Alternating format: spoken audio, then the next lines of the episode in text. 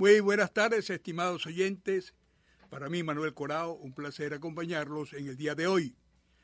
Estimados amigos, la poderosa 670 nos ha permitido llevar a ustedes una programación especial que inicia el día de hoy sábado, en la cual estaremos conversando con un personaje en la política venezolana que se ha dedicado a enaltecer el sentimiento patrio de los venezolanos, así como defender, ante todo punto de vista, el futuro de quienes conforman la patria de Bolívar, de luchar fervientemente por la democracia, hacer posible el respeto por las regiones.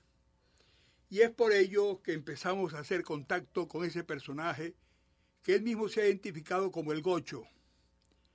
Y este personaje tratamos por todas las vías de lograr hablar con él, pero no era posible llegar a un momento, a un acuerdo, por sus múltiples ocupaciones, de que estuviera presente en la ciudad de Miami, a través del hilo telefónico con ustedes los oyentes de la poderosa 670, de la comunidad de habla hispana, de nuestros amigos anglosajones y todos los hombres libres del mundo que aman la democracia.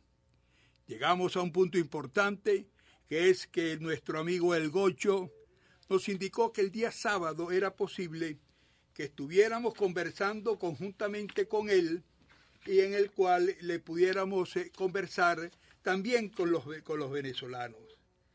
En esa grata conversación llegamos a un punto en el cual llegamos a un punto en el cual nos, nos identificó como importante para él, para sus costumbres, para su ambiente familiar, con la costumbre en su ambiente familiar, en el cual estuviéramos que él tuviera el espacio suficiente para poder hacer contacto con él y ellos nos indicó que pudiéramos perfectamente bien proceder a conversar el día sábado después de almuerzo. Caramba, entonces le pusimos eh, el nombre, le, le, preguntamos que si era posible entonces conversar con él en sobremesa el día del el día sábado y entonces llegamos a un acuerdo casi espontáneo por parte de ambos de que era una sobremesa con el gocho. Con esta iniciativa, con este nombre, hemos llegado, hemos hecho posible que el gocho se encuentre aquí a través de las ondas gercianas con los oyentes de la poderosa 670 AM y Cadena Azul en la ciudad de Miami con una cobertura de 50.000 vatios que toma la Florida y el Caribe. En este momento le damos la más cordial bienvenido al Gocho a su espacio que para nosotros es de él, como es programa especial con sobremesa con el Gocho. Bienvenido, señor Gocho, a la poderosa 670. Los micrófonos están a sus órdenes. ¿Cómo está, don Manuel? Buenas tardes. Buenas tardes, bienvenido de nuevo. Muchas gracias por el contacto y muy agradecido con la emisora La Poderosa 670M allá en Miami y a los patrocinantes de Chévere Express que hicieron posible que se pueda expresar uno en esta importante emisora hoy sábado y si hay posibilidad en otras oportunidades poder seguir conversando. Bueno, para nosotros sería un placer en cualquier momento, no digamos que el sábado, cuando usted crea que tenga una noticia importante, un comentario que hacer, los espacios de la poderosa están a sus órdenes para cualquier día, momento, hora o noche, mañana o tarde, poder recibirlo en las instalaciones de esta emisora a través de cualquier vía. ¿Cómo está usted? ¿Qué tal? Cuéntenos, ¿qué tal estuvo su almuerzo en el día de hoy? ¿Ya preparado para esta, esta conversación?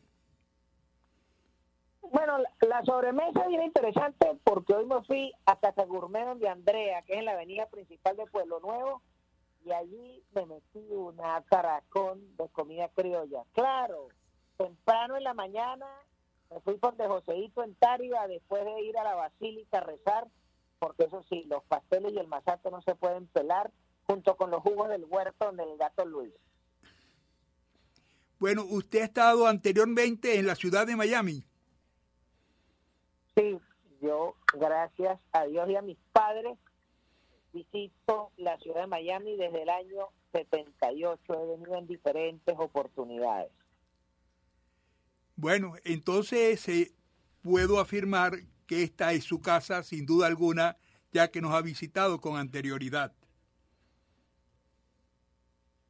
Sí, yo he podido visitar la ciudad de Miami porque también mi familia me llevó a estudiar allá a los Estados Unidos, este, porque fueron parte de los esfuerzos que hizo la democracia venezolana por formar profesionales y mis padres fueron becarios de Gran Mariscal de Ayacucho y por eso yo fui a los Estados Unidos a estudiar.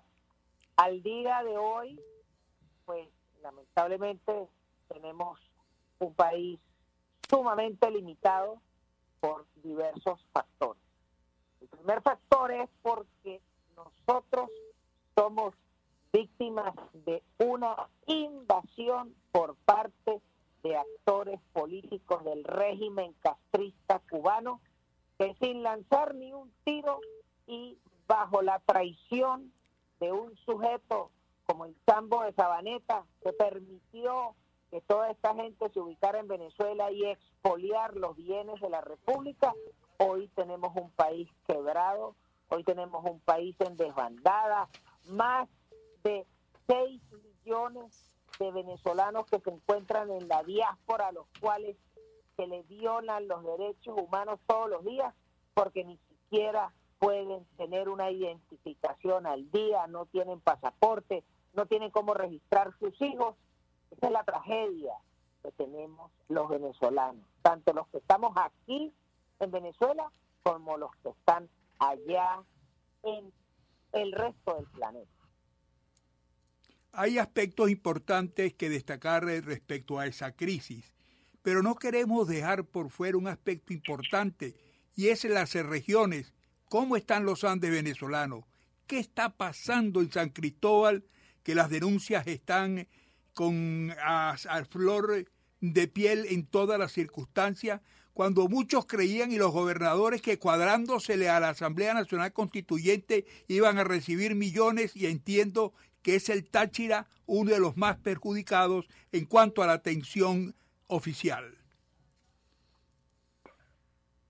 La realidad del Táchira es que nosotros somos uno de los estados más castigados porque hemos sido uno de los territorios de mayor rebeldía a esta farsa de la revolución del siglo XXI.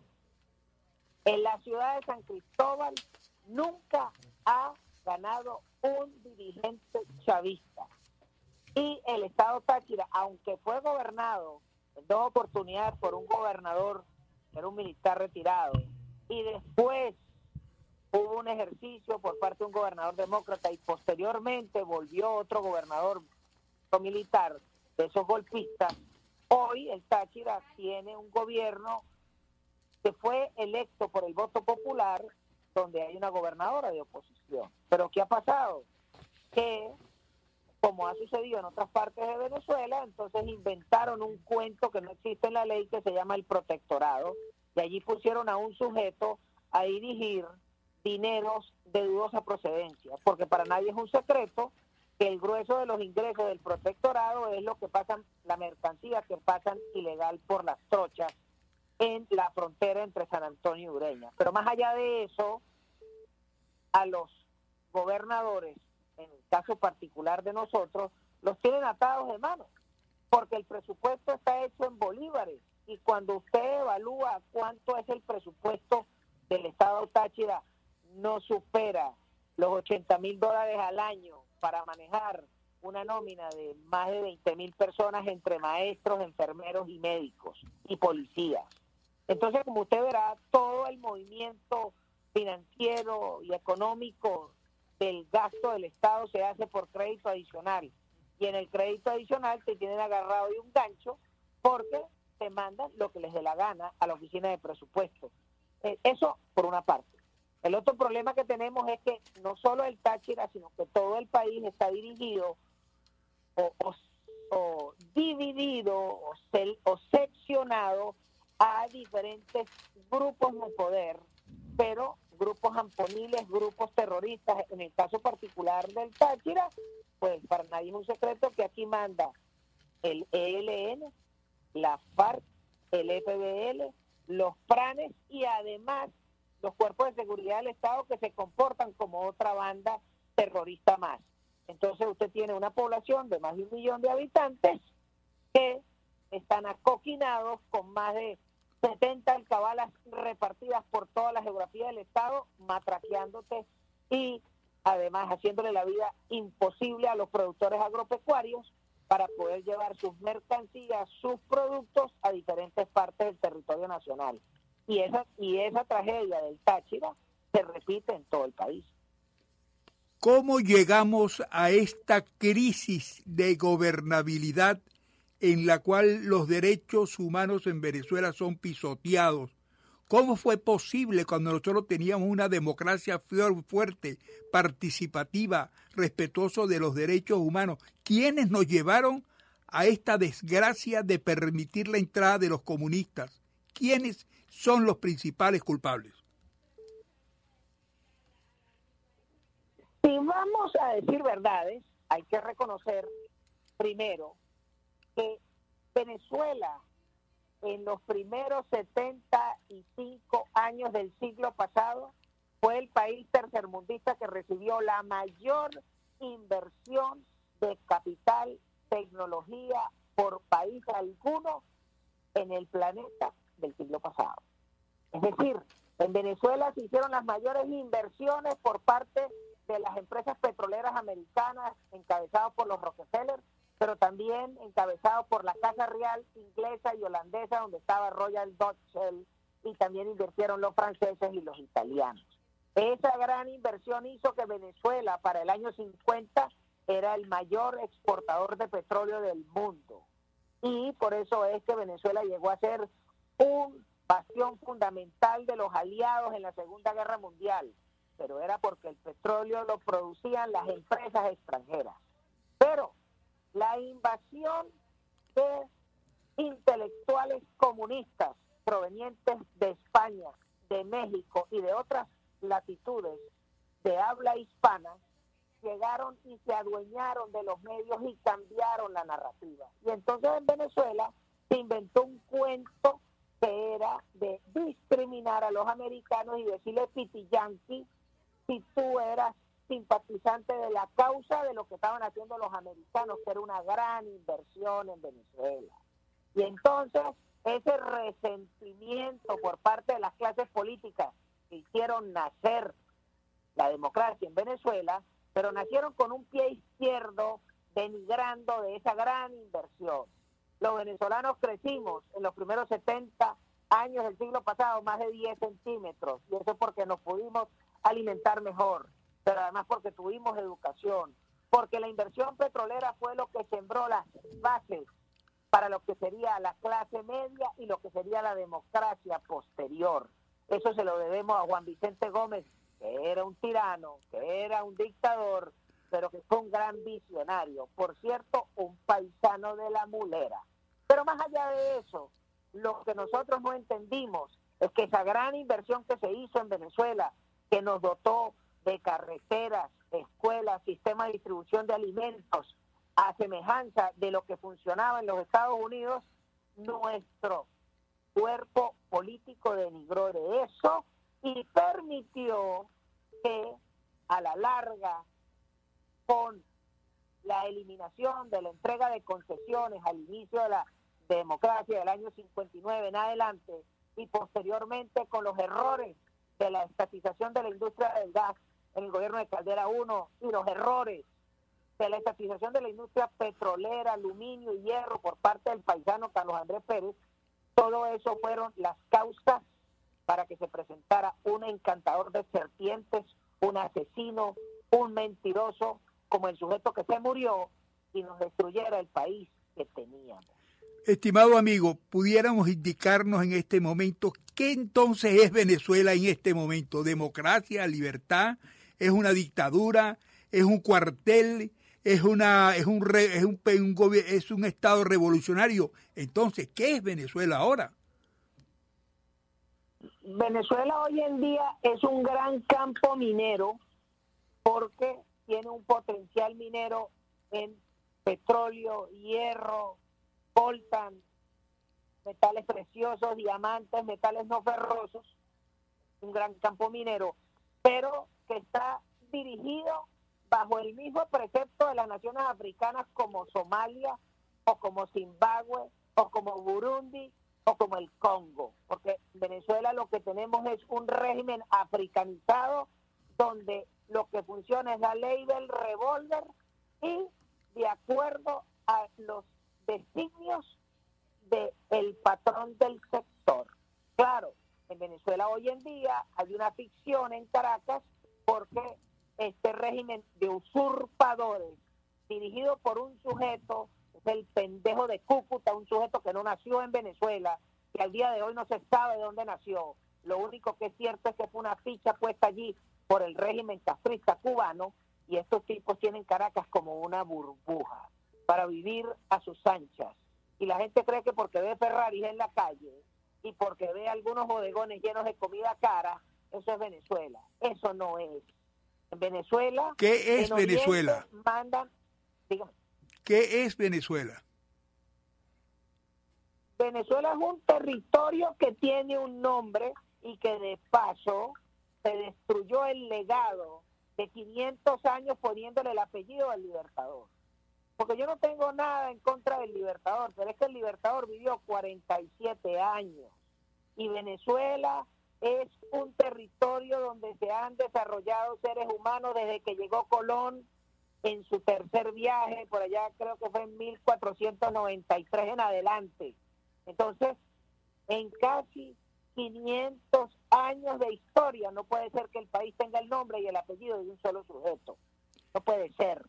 Venezuela era mucho más que eso y ha sido mucho más que eso. Hoy en día es un territorio con una anarquía total donde cada quien hace lo que le da la gana de acuerdo a la cantidad de armas que tenga para imponer su criterio. Eh, nos quedan pocos minutos, la conversación está sumamente grata, pero quisiéramos, no quisiéramos que llegáramos al final sin que nos pudiera hablar un poco de la visión futura.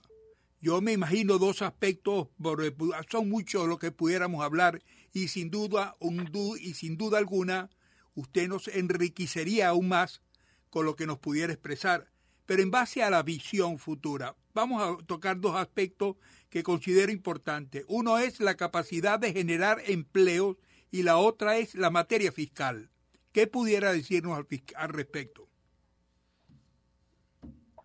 Primero te voy a hablar del problema de la materia fiscal.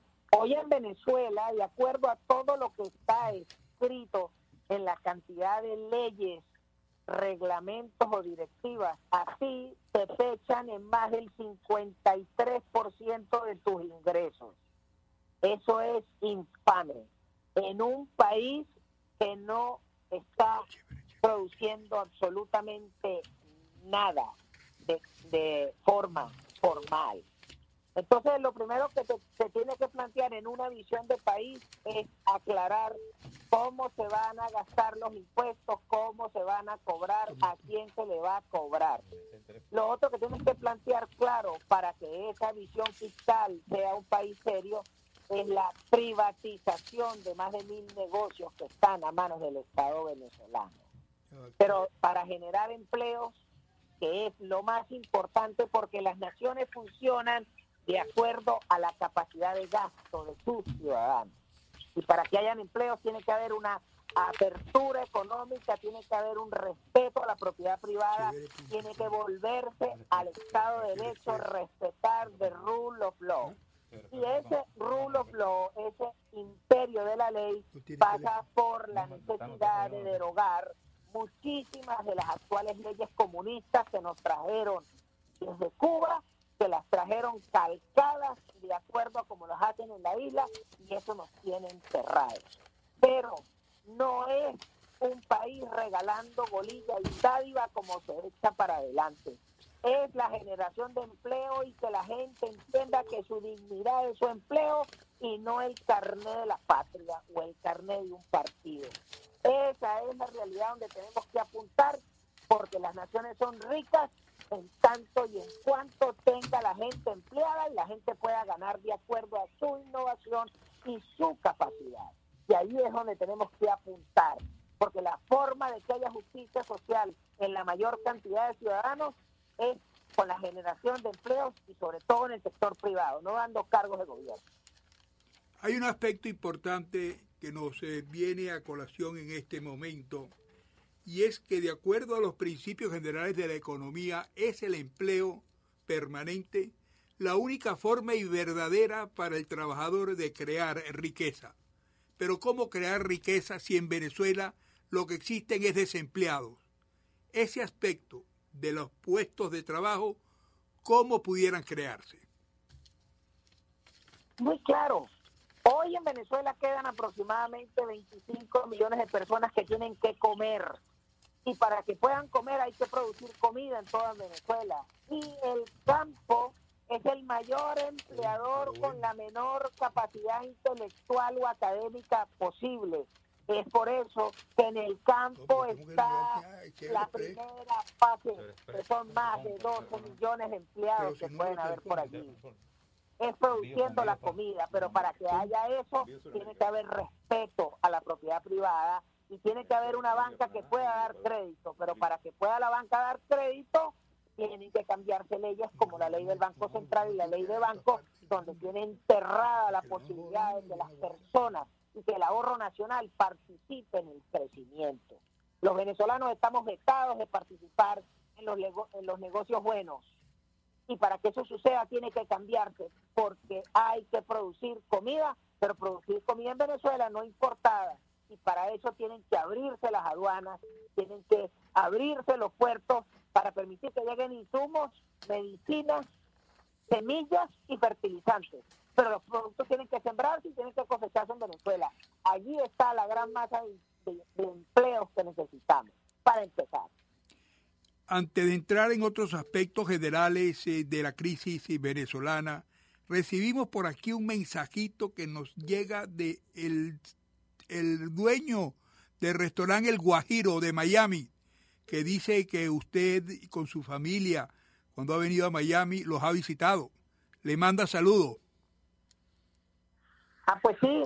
Ese es un sitio que cuando yo iba era delicioso, una comida cubana, macha de puerco y yuca con mojo de ajo, que ahí hiciera para meterse un atracón y con arroz con moros, por supuesto en la calle 8. Sí, es un sitio delicioso. Usted recuerda, el tiempo ha pasado, eh, los venezolanos han venido para acá, para este maravilloso país que los ha acogido con un gran cariño, como si fueran un ciudadano propio de esta tierra maravillosa. Este, el país también ha acogido a los venezolanos y sus costumbres. Aquí hay este, famosos, hay lugares de comida, hay lugares de comida venezolana que quiero, este, quiero hablar de eso en este instante gracias a la presencia de usted, que es nuestro entrevistado de lujo. Aquí hay pastelitos, este, pastelitos eh, andinos. También aquí se preparan, aquí hay un restaurante que no voy a decir su nombre, bueno, por razones eh, obvias, que preparan una pizca andina de primera categoría y también el, la arepa, la arepa andina, que es una arepa eh, diferente, ¿no? Así que bueno, aquí tenemos a nuestro entrevistado, el Gocho, un hombre genuino de, de los Andes venezolanos, que por la conversación que estamos eh, teniendo con él demuestra claramente cuál es su amor por la patria de Bolívar y la patria de todos. Es por ello que quiero, ya que llegamos al final y se nos quedan algunos puntos pendientes, estimado amigo, yo lo quiero invitar cordialmente para que estemos de nuevo en el sábado que viene a esta misma hora, a la una y media del día hasta las dos, que es las dos de la tarde en Venezuela, para continuar conversando estos tópicos. ¿Sería posible en una, en una nueva sobremesa con el gocho? Claro, Manuel, si Dios lo permite y el teléfono no se cae la señal, con gusto puedo conversar otra vez en la emisora La Poderosa 670M de Miami y muy agradecido por este contacto.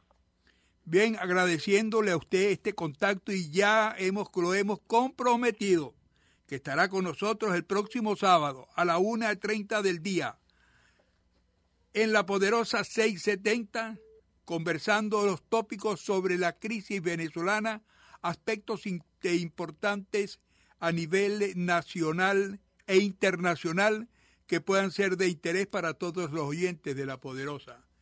Bien, y de esta manera le damos muchísimas gracias a nuestro patrocinante Express, Lleva su mercancía a cualquier parte del mundo, cheverexpress.com. Y a ustedes, estimados oyentes, por su atención, muchas gracias. Les habló Manuel Corao. Hasta el próximo sábado a la una y media. Adelante. Los esperamos el próximo sábado de 1 y 30 a 2 de la tarde por la poderosa 670.